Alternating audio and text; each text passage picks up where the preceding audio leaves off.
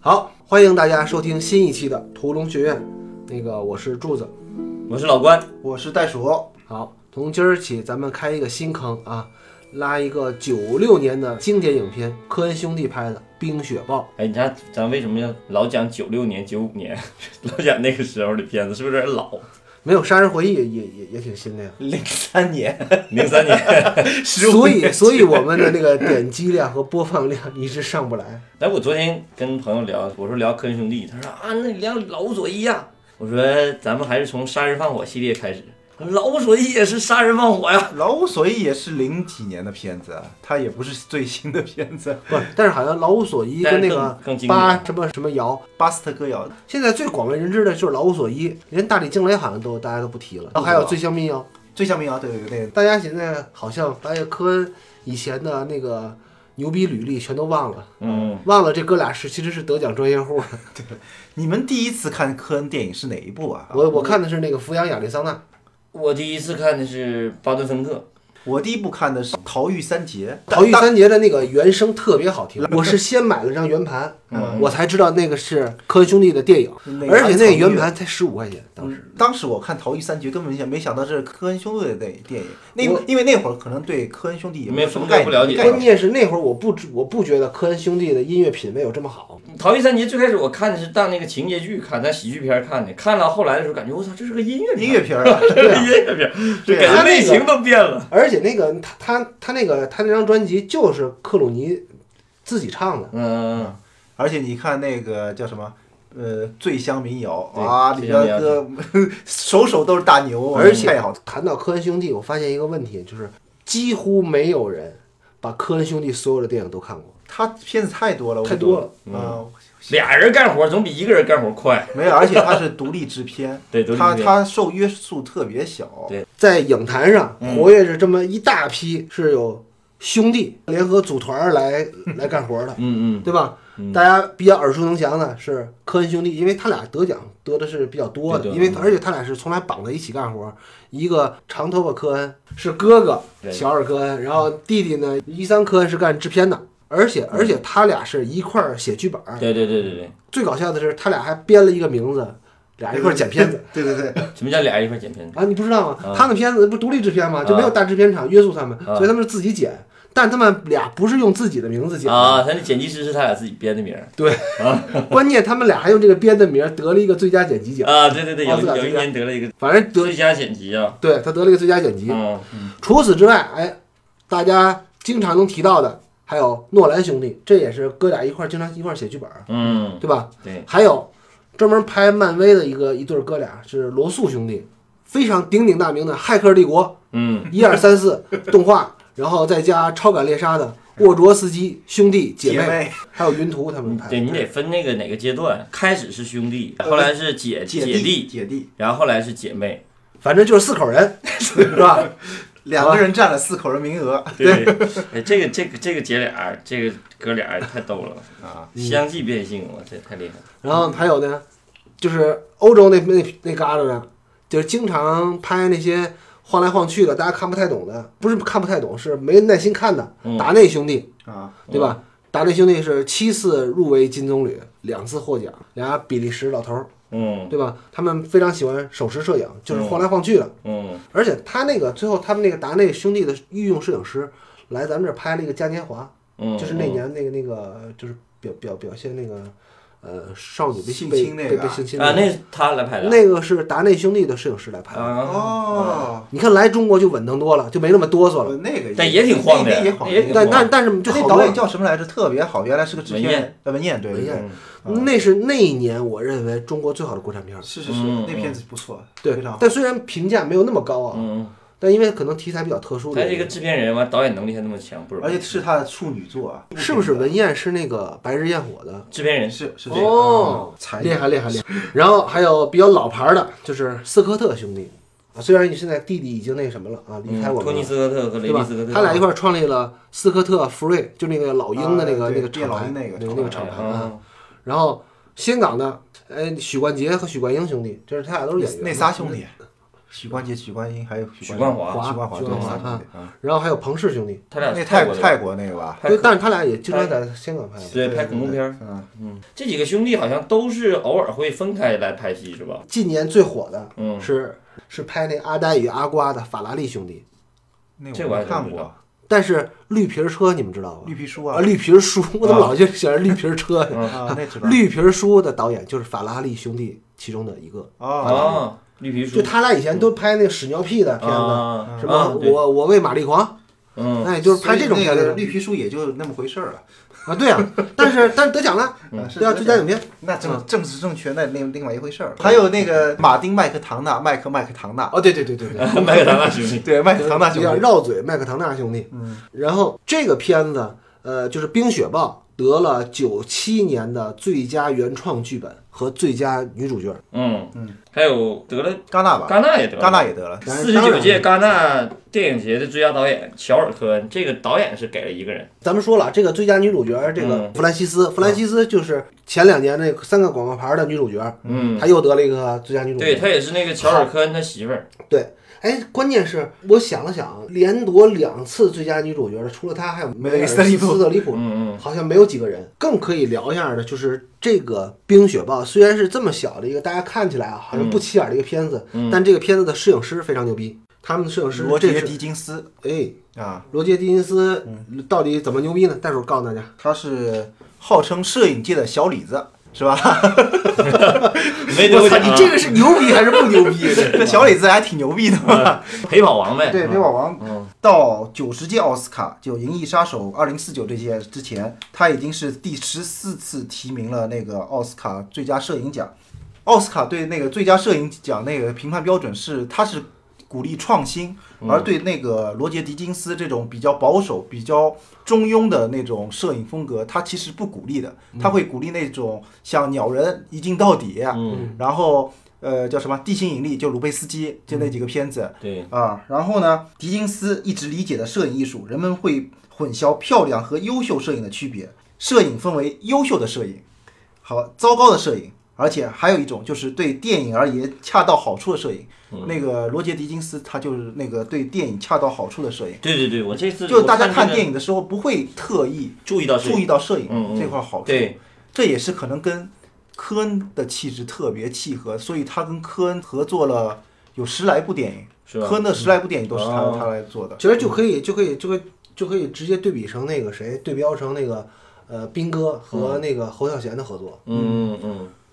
你要说那个科恩不在意摄影嘛，其实他们也在意，但是他们可能在的点不一样，对就跟就跟侯孝贤似的。嗯呃，侯你说侯孝贤，其实他对摄影的要求反而没那么高，好多创新都是李平斌自己偷偷做的。是他只是那个谁，他有一个那个侯孝贤有自己的一个观念，嗯但是他把这个观念，呃，让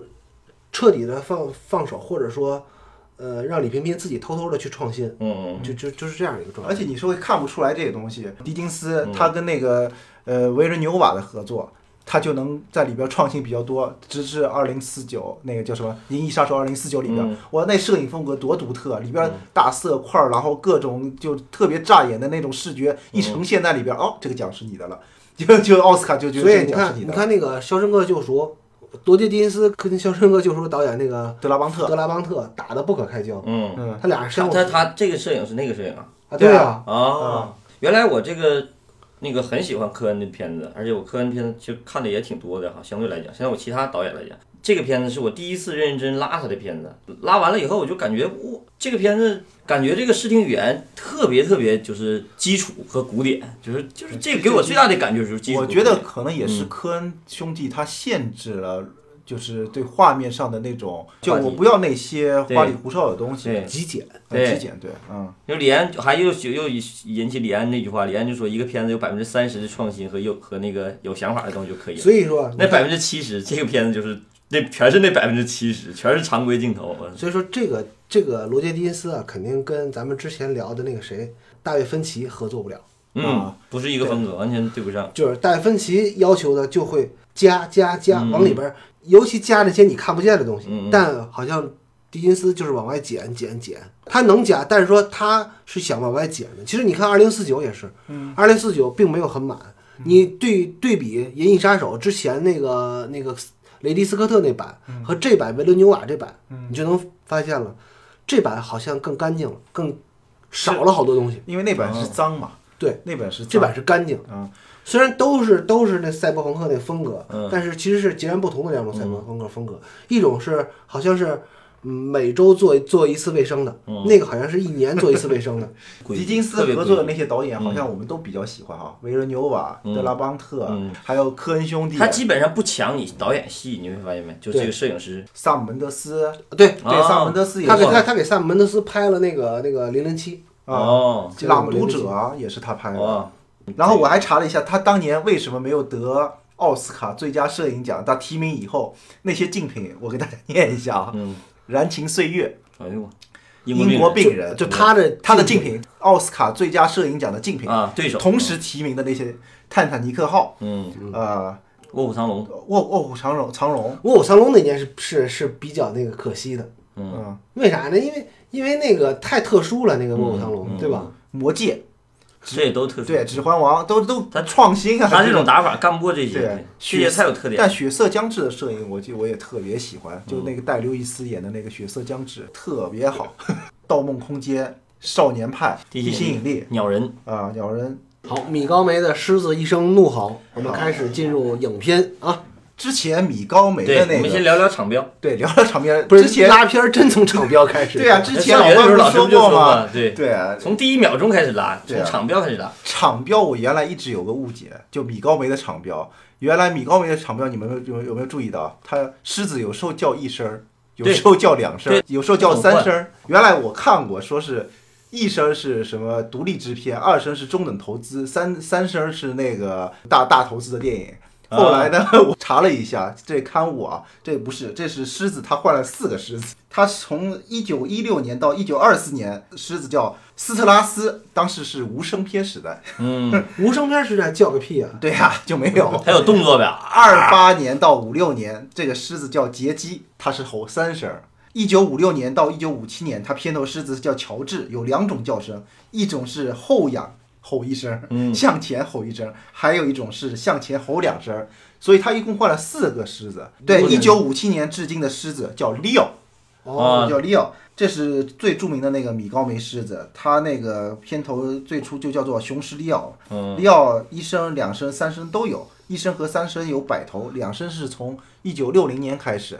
开始的这个狮子。这个片子它吼了两声儿，嗯嗯，我拉片儿的时候，我儿子还特意看到，正好看到这儿以后，一个人让我看，一个人他一个就当动画片儿看了看这个狮子，因为这猫和老鼠就是就是狮子吼 嘛也是这个嗯狮子 吼嘛，也是米高梅。你儿子以为看猫和老鼠， 好吧，影片从十九秒正式开始了啊，然后十九秒正式开始了之后，啪，先出字幕，对吧？写了一大堆字儿，上面主要有一个问题是写的是这是一个真实的故事，我给大家念一下这个字幕，特别有意思。这个字幕是典型的科恩兄弟的一个风格啊。这是一个真实的故事。本片所述事件发生于一九八七年的明尼苏达州，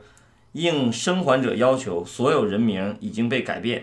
出于对受害者的尊重，其余完全依据事实。我这个片头当时一出来的时候，你有你有啥感觉？我就知道他是胡扯。不不不，你第一次看的时候，你肯定你会第一次看的时候就是认为他胡扯，因为科学兄弟他没有正经的。不你因为这个你们跟我这那个受的教育不一样，嗯，我是看看电影长大的，嗯，就是在科恩兄弟我知道科恩兄弟的时候，就科恩兄弟已经被冠上了黑色、啊，荒诞、啊科恩兄弟，就是他们有这个标签了，有啊，已经有标签了。对但，所以我就知道他是但咱们回溯，如果当年第一次进影院看过这个这个字幕的人，肯定就会把那个肃穆感，或者是对这个事情案情的真实。 但如果了解科恩兄弟的，应该也会就知道他在扯淡。他这句话特别好，咱们经常会看到香港片儿、港片儿里头，本故事纯属虚构，如有雷同，纯属巧合。咱大陆片儿经常那会儿叫这是一个真实的故事，对有的有的电影吧，就愿意说自己是编的；嗯有的电影呢，就愿意说自己是真的。而且它是这个这个字幕最有意思，它强化自己是真的，而且它里头还说后面一大堆赘述，就不是一句话，就特别其实复杂其。实就关于这一段话，咱们可以聊好长时间。嗯嗯为啥呢？啊，因为他说这个本故事根据真实事件改编，嗯这个还是确有其事。嗯嗯嗯这个这个案子是发生在一九八七年，发生在明尼苏达州的一起真实案件。嗯案件这个来源，我就我查到的，就在能在中文网络上查到的，就来自于那个神探李昌钰嗯他所记述的一个碎木机下的冤魂。这个案子挺简单的，嗯就是前 CIA 的情报人员理查，然后杀了自己的一个空姐儿老婆，嗯然后就说他老婆失踪了，然后他用碎木机给碎尸了，嗯然后抛尸到那个一个湖里边儿，嗯然后最后当然了，李昌钰自己吹牛逼说自己是那个美国人都不行，就是就我我。嗯我我一个人，我一个人就就就把他们都搞定了，嗯你知道吗？都是我发现的，嗯反正我就我一直认为啊，这个李昌钰啊是个是个回回华语地区吹牛逼的一个老头儿， 其实就是一名嘴吧。我觉得他更像一个名嘴。当然了，他可能确实他有断案能力，但是有没有像他说的这么神奇？他的那个自己的文章啊，就是你看过之后，他经常会刻意的写白人对他有多么多么崇拜，嗯嗯他特特别喜欢对写啊我这个。看过那些， 就别人对他有多崇拜，然后他多么体恤民情，然后上人家家里去断案什么的那些东西。深受美国人民喜爱，这个传闻是是改编那个故事《碎木机下的冤魂》哈，对但是很有意思的是，这个片子得的是九七年六十九届奥斯卡的最佳原创剧本奖。关键是好多人看嗯了这个电影之后啊，就真跑到这个发狗，因为这发狗是个镇嘛，嗯就跑到发狗镇去挖这个宝藏去了。嗯嗯啊，然后那个其实我查到资料啊，一九九六年电影上映以后，嗯，然后科乔尔科恩就是那个哥哥科嗯恩大科恩，煞有介事地说他们想要尝试一下真实的故事，只不过在叙事时把它变得平淡一些。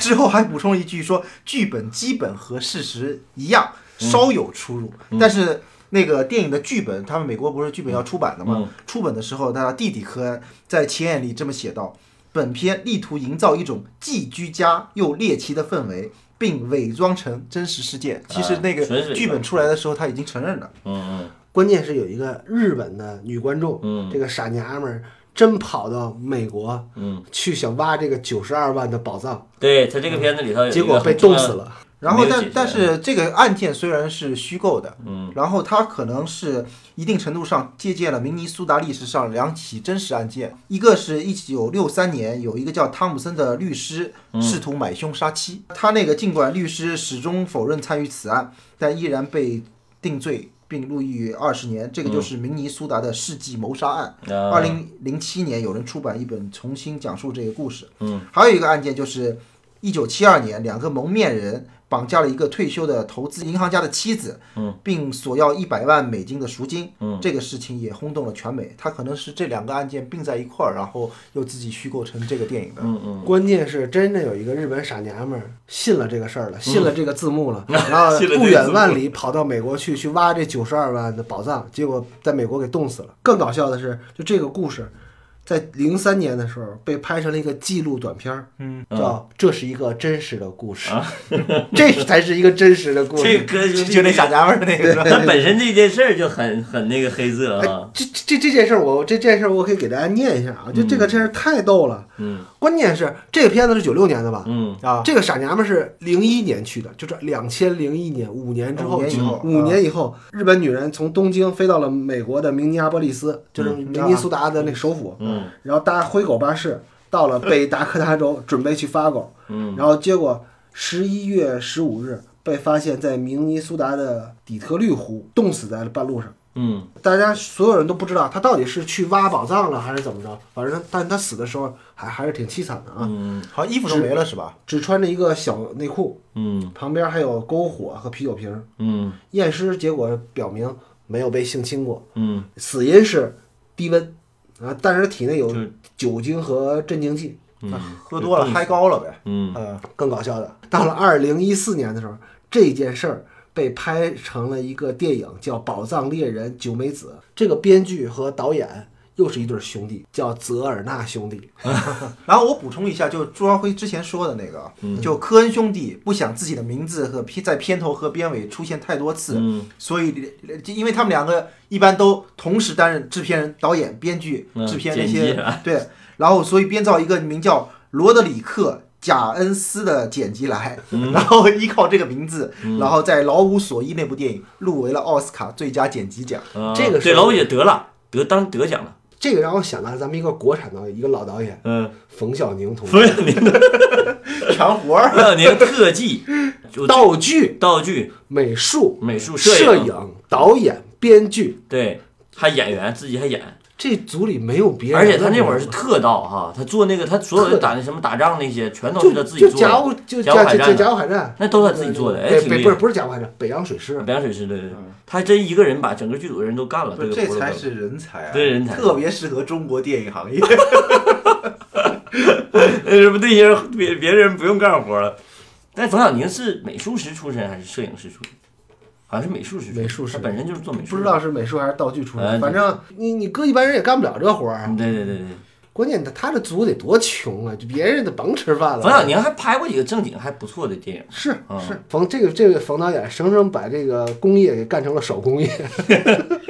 其实也挺好，其实挺好。有有钱少啊，钱少多干哎都活得嘛。干，嗯哎，说到这儿，这科恩兄弟的电影的开场都特别有意思，嗯啊就是是有规律的啊。啊就是我给总结啊，大概有三种形式。嗯第一种形式呢，就上来咣咣咣先一段独白，嗯带入故事，就是主人公啊，主来人来公独白来这儿独白。嗯比如说这种独白有什么呀？谋杀绿脚趾，什么缺席缺席的人，啊都是上来咣咣咣先先说一段话，啊主人公说我是咋回事咋回事，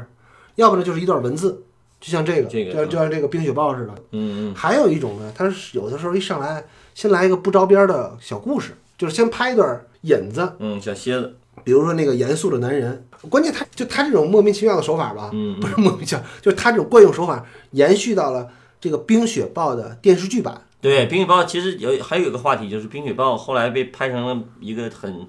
很牛逼的一个系列美剧，做了三季了，已经是第啊三季了，嗯，第一季的第一集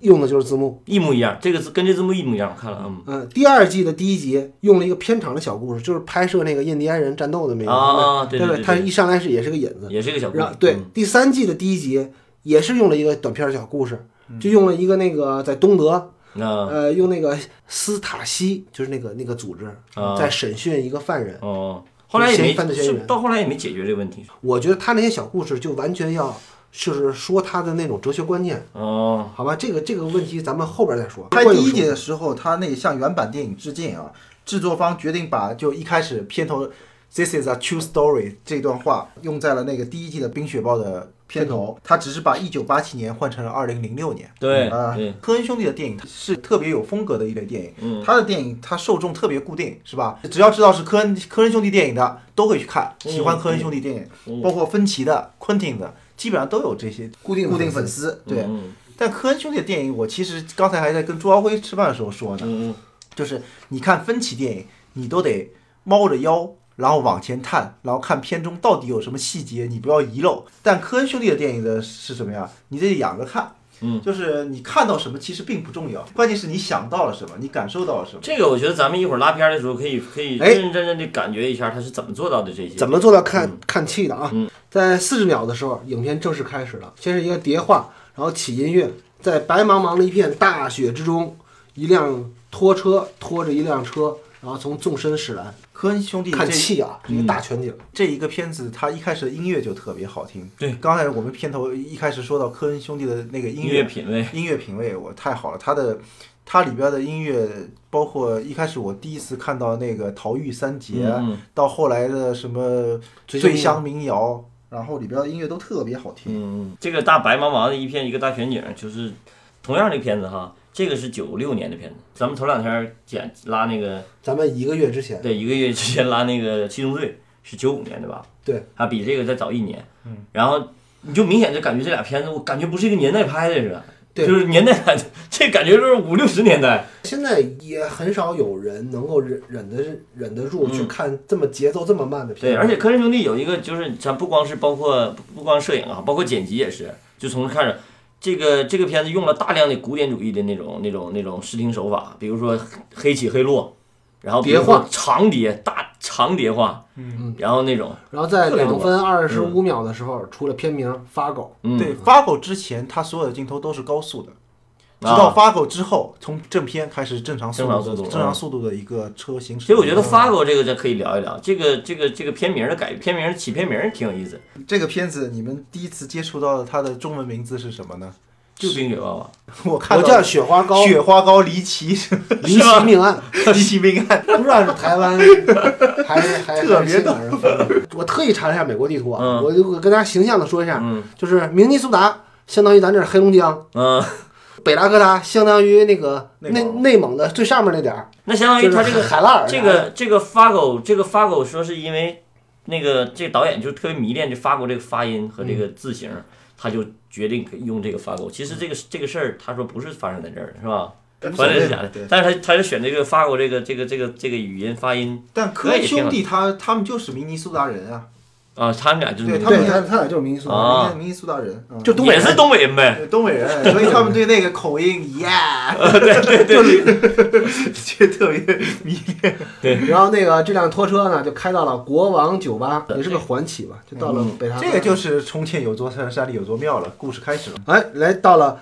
三分零八秒，前面已经字幕介绍了，这是北达科他州的发狗镇，是个小镇子。嗯这时候晶晶亮、闪闪亮的那个绝世鸭王弗兰克就登场了，嗯 嗯，就无耻之徒里边的老老爹，嗯爹，真正名叫什么梅西是吧？大眼梅西，好像是嗯他在无耻之徒里跟这里边是截然不同的两两两种种表风演，格，嗯嗯太太不一样了。嗯。成长了，他在由这一个老怂货、老混蛋 我感觉这演员找的真好，那个那个就特别符合这个人物哈。就那个那个一双无辜的眼睛，啊嗯嗯，然后这场戏就是说什么呢？就是说这个剧中人他叫在这儿他叫杰瑞啊，嗯杰杰瑞就来到了酒吧，然后给他雇佣的两名黑道人士送车。嗯然后我们能从这个杰瑞的这个衣着嗯，可以看出来啊，就是非常典型的一个面瓜的一个打扮，对，戴了一个礼帽，还戴着那个护耳朵，嗯然后穿了一个特别厚的，还戴帽子的羽绒服。嗯嗯，大家仔细想一下，他现在这身打扮跟那个剧版的《冰雪暴》的第一季的第一集，嗯，那个男主角出来的是打扮是一模一一样，模一样啊，里边穿的西装，外边穿这种，就是小个子嗯，戴个戴帽的厚羽绒服，戴个戴耳罩的帽子，嗯嗯，在我印象中有几次他进门的镜头，从冰天雪地进门的镜头啊，嗯都是抖抖脚上的那个雪、脏雪、啊嗯这其实是一个被家庭驯化过的一个男人的一个形象，嗯啊，对吧？就如果是一个不糙汉子，不不是，关键你这个好多人都没听懂你这个。啊，什么意思？什么叫被家庭训？就就这么说吧，就嗯，就原吃软饭去。家庭 这个现在还看不出来，一会儿才能看对，出来。一会儿我之前从柱子，嗯然后的行为里，我感受到被家庭驯化过是什么样子。 就一个男人上厕所是坐便，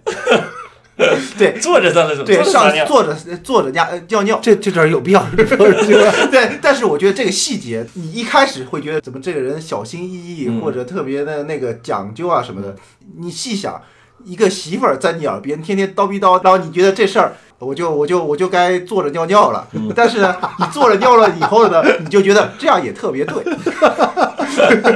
样特别形成本能了形成本能了。然后别人别人那个站着尿尿，你觉得哎呀，这可能又不太对。这个他他一他一进酒吧的这个第一镜头里边儿还有一个细节啊，嗯墙上挂着电视里边正在打冰球，放、啊放的冰球比赛，嗯这一会儿咱们回头再说啊。嗯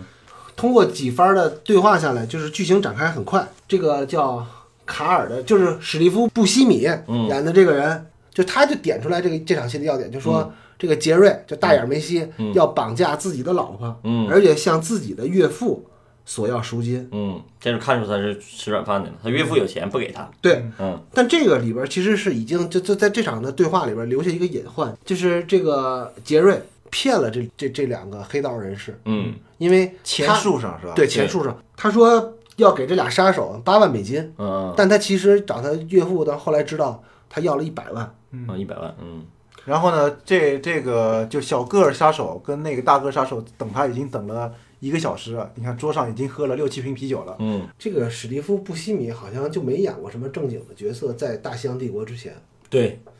但大家，是但是他的配角都深入人心，尤其我特别喜欢他的《空中监狱》里边，嗯，但是《大西洋帝国》他我操演老大演多好啊！他现在演瘪三，他一直都演瘪三是吧？这真是好演员，就是黄金配角是吧？有特色，哎，你说他这剧本里头有一段台有一段台词说那个人长得很怪，那俩妓女形容那个人长得很怪，他说什么什么怎么怪，就是很怪的样子。 就你说他这个词儿是不是根据这个演员写？ 对啊，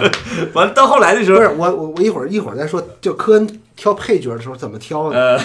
而且就在这场戏里边，咱们发现科恩那个写台词有一个特别特别好玩的点是在哪儿呢？就是说，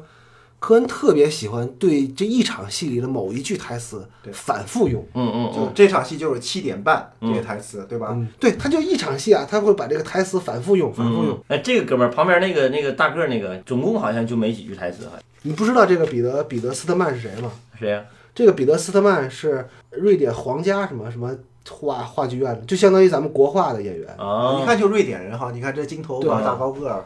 他现在演了一个美剧，就叫《瑞典混蛋侦探社》。这哥们儿，关键这哥们儿是在谁的手手下干活？嗯是在那个瑞典那那个伯格曼手下干活。嗯伯格曼给他导戏，这个哥们儿就大个儿杀手，其实在这个片子里的表演，我觉得他中间导演可能对他调了调。嗯这场戏我估计是可能是后面拍的，因为嗯就是酒吧在这场戏对车里的时候，表演那个状态是积极的，嗯到后来是越来越就沉稳，不说话，冷面这么一个一个哎，我形象。我我看了一个资料，不知道真假的哈，可能是传闻，说这个片子的片比是一比一、那不可能， 就是说是这个，说嗯那基就是使劲排呗说说就是没有那啥，就是没有什么那个，就是拍第二遍，所有都是就是一遍就完事儿了，一遍那就是大量的排练嘛。对，也没那有什科么钱。那会儿得多穷啊！不是，先先咱们先可以跟大家说一下，嗯就是大概咱们原来在中国的国营厂时代，嗯嗯国营厂，比如说咱们那会儿还有长春、长影，嗯然后还有潇湘啊，什么北影啊，八大电影厂，八咱们国内也是八大，八大嗯好吧？对咱们国内是八大，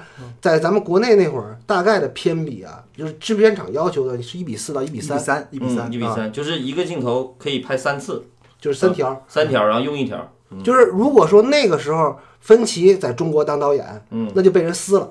分级的不片可比太能高了，嗯，不可能让这样一个导演在中国来导片子，因为对于胶片对于那个时代的中国来说还是比较贵的，嗯呃，相当胶贵。对，就因为那会儿的人员工资很便宜，嗯嗯。所以剧组大部分的费用都用在胶片跟制作上。但是据说这个片子好像所有的镜头全用，只有一个镜头没用上，就是有一个拖拉机，就康乃的拖拉机那个镜头，好像有一个是拖车，拖车那个镜头还没用上，剩下的其他所有全用了，没有一条浪费的， 这个也很难得吧？你就一想吧，就是因为现在在数字化时代吧，N 机就不算个事儿了。嗯嗯那你大大不了这个储存卡满了，然后你抹了重来也行。嗯，但是这是在胶片时代，那可这个这哎，一个是大刚才你说的排练是有很重要的原因，能造成这能做的配比这么低，还有一个就是就是他这个演员足够好。对，啊不是还有一个他就是就是摄影风格，他摄影风格完全就是不抢就不抢戏，不做任何设计，他因为设计东西一旦要是有些东西设计感特别强的话，就是特别容易失败。就这个戏啊，咱们后边会说到，就是没有什么特别难的调度，嗯嗯，就没有就是做简特别单，难就的是调古度。典主义嘛，就是该怎么拍怎么拍，这个就是典型的该怎么拍怎么拍。嗯，来到了六分二十五秒的时候，又出字幕了，是嗯明尼苏达州的那个明尼阿波利斯，就是明尼苏达州的首府，嗯嗯，就是到哈尔滨了，就又科回恩哈尔滨科了恩。兄弟的老家，好，开始猜两下，嗯 被驯化过的男人。然后这个时候，杰瑞回到家，发现他老婆正在做饭，而且说岳父来了。在这个片子里边，嗯就是杰瑞的这个老婆被绑架的这个老婆，永远在做饭，不在被绑架之前永远在做嗯饭，除了在做饭，就是在看电视的做大饭毛衣做做饭的节目，他看的节目也是在做饭的节目。嗯是一个傻白甜嘛。嗯但你有没有觉得这个这个女的她其实是嫁给了爱情？这片子没有他老婆的妈妈，就没有杰瑞的丈母娘。嗯然后呢，他爸爸呢，永远是是一个 bus- businessman，是个生意人，然后永远跟他的生意伙伴在一块儿，会会计师，嗯呃，会计师在一块儿。所以这个媳妇儿啊，从小受的那个教育，其实是个嗯在父权特别严重的一个家庭长大的，所以杰瑞这么一个怂包蛋，他可能正符合他需要的那种家庭的温暖感嗯觉，所以他还才会选择了一个不喜欢打冰球，你之后会说到打高尔夫的，对吧？这么一个杰瑞嗯来来作为他的一个丈夫，嗯，就这块儿的视听语言其实挺有特点的。你发现这个杰瑞这个人，他就是本身就受排挤的嘛。他在这个家庭里头，就始终没有一个正面跟他交往的一个镜头，始终你看，就连这个，就这个镜头其实挺挺经典的，就是你看啊，这个杰瑞进来之后，啊，他媳妇儿说了，爸爸来了，嗯，然后杰瑞就来跟他老岳父打招呼，嗯机位是在老岳父的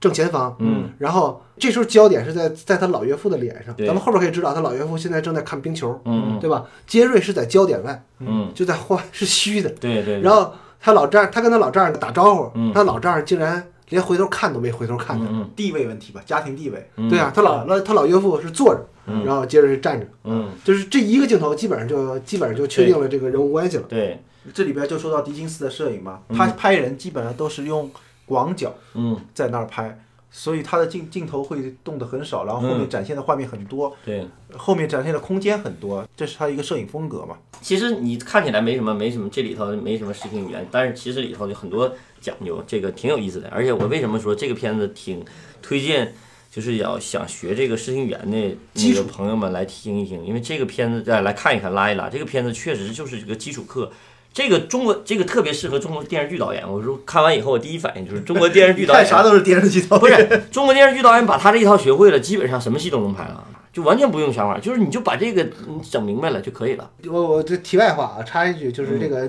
杰瑞他这个老丈人看的这个这个队叫明尼苏达地鼠队，嗯这这地鼠队不是那个 NHL 什么来着，不嗯就不是冰球大联盟的，啊。是当地的一个大学队，就是一个啊十联盟那个系，就是一个一个地地区队，嗯就所以就说明了什么？我现在怀疑这个杰瑞不是他们本地人，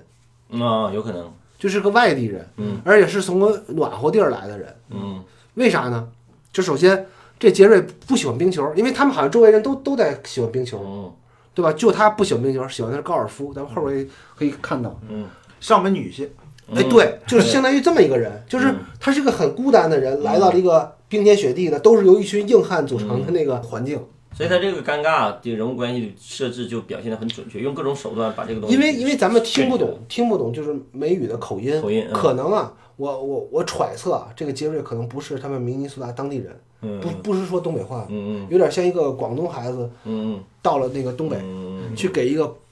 那个开矿的老老丈人当女婿去。嗯嗯，有点这意思，嗯，上海小男人，反正这哥们儿杰瑞这个人。在所有的镜头里头，基本上没有人搭理他， 就是所有的都没有人跟他说话，也都不看着他说话。就这个老婆好像还好一点哈，嗯，老婆是这其其实这里这个电影里边塑造了两对温暖的 家庭，这这一对温暖家庭是虚那个表面上的虚假的，嗯另外一对那个警察女警察那个是真温暖，呃，这是一个连场戏啊，因为之前这个杰瑞老婆一直在做饭，然后马上连下来就是在吃饭。嗯到了吃饭这场戏的时候，杰瑞就相当于是好像他再次跟他老丈人提出了，他有项目，他想干个停车场，对，但是又被老头儿就是反正一番奚落吧，嗯嗯说你哎你你你也就这样了，你你啥也别干了，嗯你干也干不成，就就就就那意思。这个挺有意思，在哪儿呢？就是你仔细想一想啊，杰瑞的老丈人最后就死在了停车场里边，嗯，啊，对这个也是挺有意思。你就是你说他干啥买卖不好，他非对干停车场？对，他有好多设计都是很精妙的。对，包括这个这在这场戏的调度，开场的时候他塑造了一个全景俯俯角的四个人的关系，然后这场戏的从故从情节推进来讲，就是先是儿子，就家里的孩子上麦当劳，这边正吃饭呢，说我去吃麦当劳，然后走了，然后他他媳妇儿又离开这桌，又去做又接着做饭，然后开始叨他俩，就这个家庭关系一点点给你剥离剥离开，就是根本就不在不能在一块儿说话，只能是那啥，只能是这种这种尴尬。他这个塑造就跟后边的形成强烈对比哈，那个家庭就是那个、嗯这个丈夫那个家庭，那丈夫那家庭那俩人永远在一块儿了。对对对，那个女警察，嗯对啊好，咱们到下一场戏啊，呃，八分三十秒的时候啊、换场了啊，声音先入是一个空镜的一个转场，一辆车驶过公路，咱们这现后来就会知道这这辆车就是那个杰瑞给这两个黑道分子送的那那辆那那那辆车，两名杀手正在赶往明尼苏达的路上，然后他俩在车里边。讨论到底是吃牛排还是吃那个薄饼。毛嗯饼对，这个有一个反差特别逗啊，显得更凶悍的那个杀手反而希要望吃甜食，吃甜食， 那个那史蒂夫布布西米演那个角色更怂一点，嗯反而要吃牛排。就说说到这儿啊，咱们可以说一下这个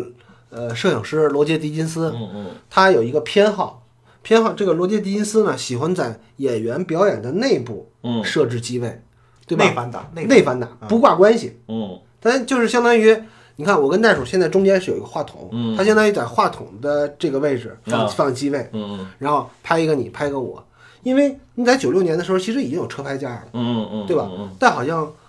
呃，罗杰·狄金斯用车拍架用的很少，就相当于他他坐在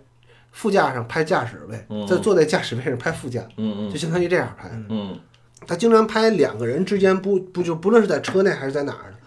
呃，只要是俩人稳嗯稳当当坐下来说话，很多都是在内部掏机位。嗯，对，就是大家想学视听基础的话，其实可以研究研究这个七机位的问题。说到这辆车内戏，我就说到，你们看这个大个儿演员，嗯大个儿杀手，他的表演在这里边其实是状态是积极的。我嗯是觉得这场戏可能是一开始拍的、嗯就是这场车内戏，车内戏，这场车内戏可能是一开始拍的，嗯在之后导演可能调过他的表演，因为在这场戏的他的表演过于积极，就我想我饿得要死，嗯我想吃那个甜饼、薄饼啊什么的，他还是在急于表达的。嗯如果这场戏如果到后来他的表演调整的时候，他可能就不说话，一个眼神过去，嗯嗯嗯他的他其实就已经表达出来了。嗯你看其他场戏，这个大个演员他的戏不多，嗯他其他场戏都是特别冷，嗯特别就是无表情，嗯靠靠形体、靠肢体来嗯来表演，并不是靠台词了。嗯，对对对，包括他的表演好像也是，他确实强调了这个这个表演，那个科恩兄弟给了嗯他给了他强烈的要求，让他怎么怎么做。对我第二遍看到这儿的时候，我觉得哎，这个表演好像跟他其他的其他场戏的表演不一样。我想的是，可能这场戏是之前拍的，后来导演调调调调到他表演到一个正确的位置。嗯嗯，到了九分二十五秒，这场就到了四 S 店。嗯，他的职业身份，嗯对，主人公这个杰瑞呢，其实是一家汽车 4S 店的销售经理。嗯，我们到后边也知道了，其实这家 4S 店是他老丈人的。开的，嗯，对，他也是利用这个关系软饭的关系才当上这个经理。然后这场戏是什么呢？是杰瑞第一次表明自己的职业身份，嗯然后接待两位顾客。嗯嗯这个跟剧版的第一季的第一集也很像，嗯嗯，就是那个第一剧版的第一季第一集的男主角是卖保险的，嗯也在也也也是在接对接待一对儿夫妇嗯顾客，嗯也是把那对儿夫妇顾客给惹毛了。嗯就是他在呃九分三十秒的时候，嗯镜头给了一面墙，嗯，墙上应该就是可能是这个店里历任的经理，对，然后其中呢就有这位咱们的女婿杰瑞，所有人都都是一张这个大头照，近景啊，缺特写，所有人都特写，到他这变成近景。对，只有杰瑞呢是一张低头低头顺眉的一张中景的照片，嗯，对，中近景就让这个人特别渺小啊，显得对就特别没有力量。很软，嗯就一看就是很怂的一个人嗯。嗯进到那个杰瑞的办公室里边，嗯可以发现杰瑞的办公室里有好多那个高尔夫球的奖杯。就啊，摆了一一窗台，嗯就就这全都他的屋里的摆设都是跟高尔夫球有关嗯的。嗯然后他的这个高尔夫球的爱好，就跟周围人的冰球的爱好显得格嗯，格格不格不入，入。嗯而且显得有点娘炮，嗯，因为大家知道这冰球更激烈。嗯在那个东北也没法打高尔夫， 就是冰天雪地，哎，对对，上高那尔夫。那那他只能剩下对南方的美好回忆 了。嗯，他这场跟那个两个客户的这场对手戏也挺有意思。而且这里头就反映出来，这个杰瑞啊，爱爱耍小聪明，嗯，对，就是他不是不是个笨人，嗯但是呢也没什么大智慧，嗯就靠着就骗别人坑蒙点拐儿骗什么那个那个那点儿那个什么防防锈的钱，做防锈的钱啊什么的，嗯就就靠着点儿这个挣点儿小钱儿。嗯他这也特别鸡贼的，从后景就转进另外一个房间了。嗯，假装跟人说句话。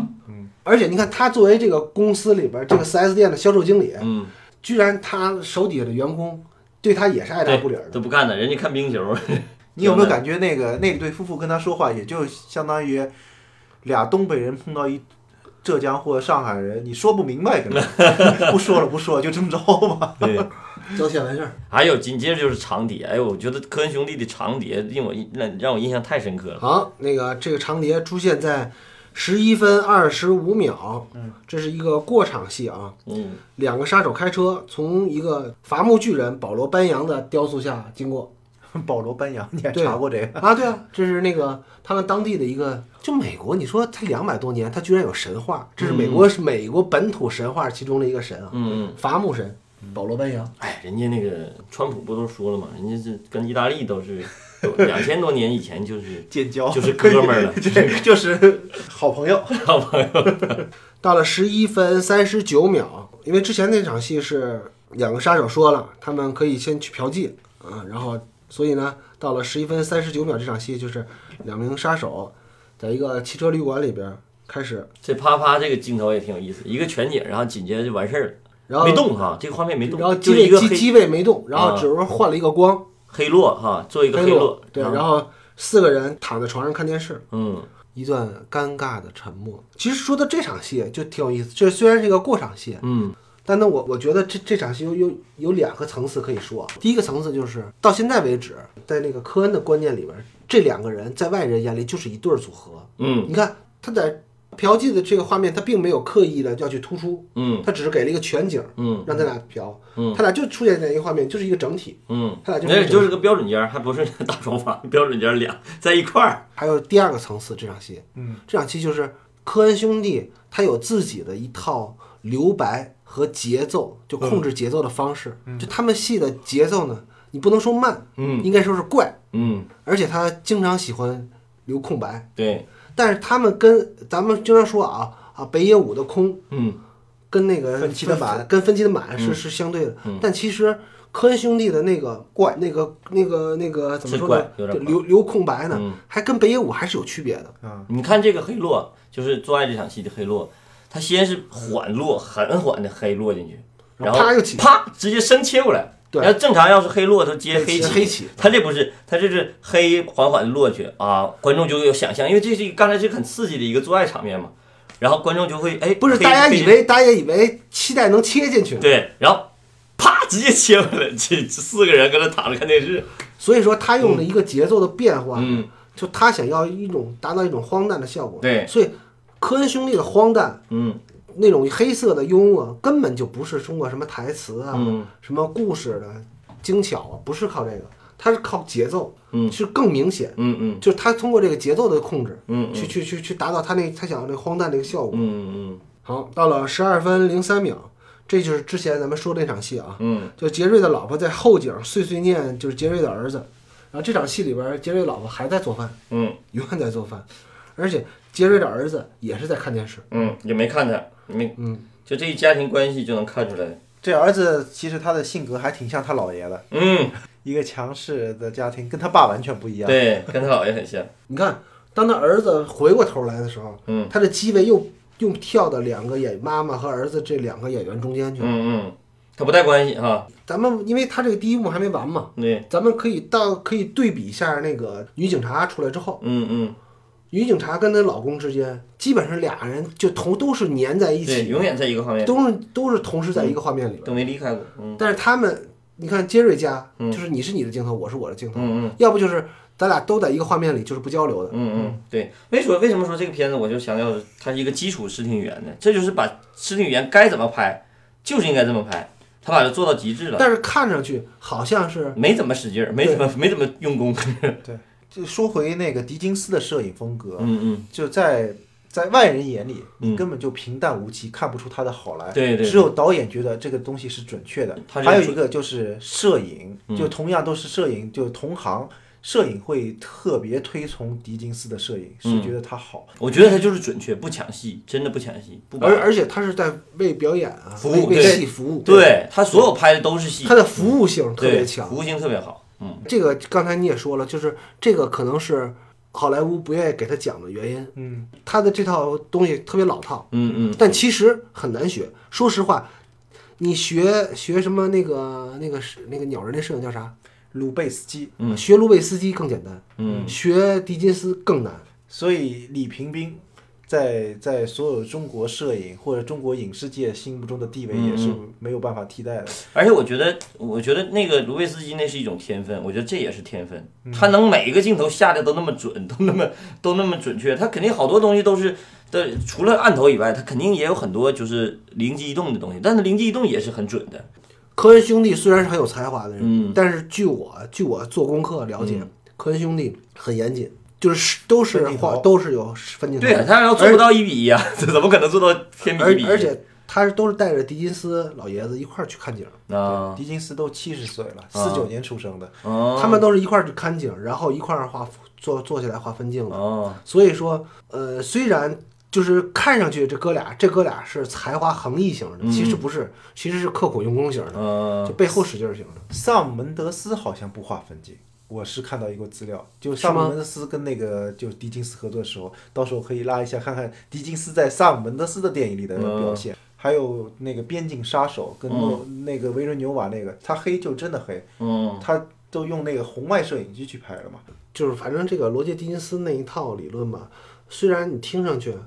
嗯，很老套，嗯太规矩，嗯但是呢，其实是放之四海皆准的。嗯，你其实这学个你学才华横溢，并不一定能学很像。对，但是你要学扎实这个基本功，找罗杰斯、罗杰·狄金斯这样的样本是非常适合学嗯习进阶的。而且我觉得这个这个摄影师是演员特别愿意合作这样的摄影师，就是他所有的镜头都下在都搞是表为演嗯都是搞表演，对，都是表搞戏、搞表演。然后他而且自己有网站嘛，嗯，那个所有人都好多人就愿意在他的网线留言，他会一一回复，特别平易近人。是吧？嗯啊，这四九年老头儿啊，嗯，四九年这这个这这点好像跟那个那个大家对李平斌的评价很像。啊，就一般摄影师啊，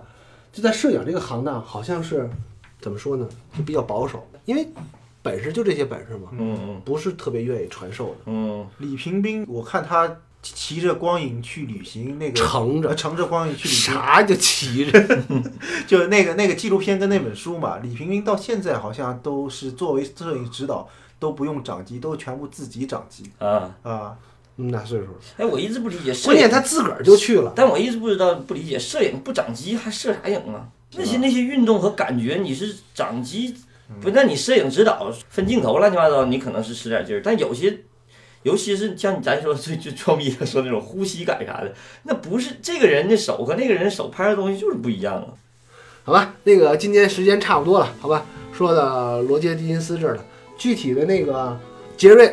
他的犯罪计划能不能顺利进行，嗯咱们下期再聊，好吧，好，再再见。拜拜。拜拜。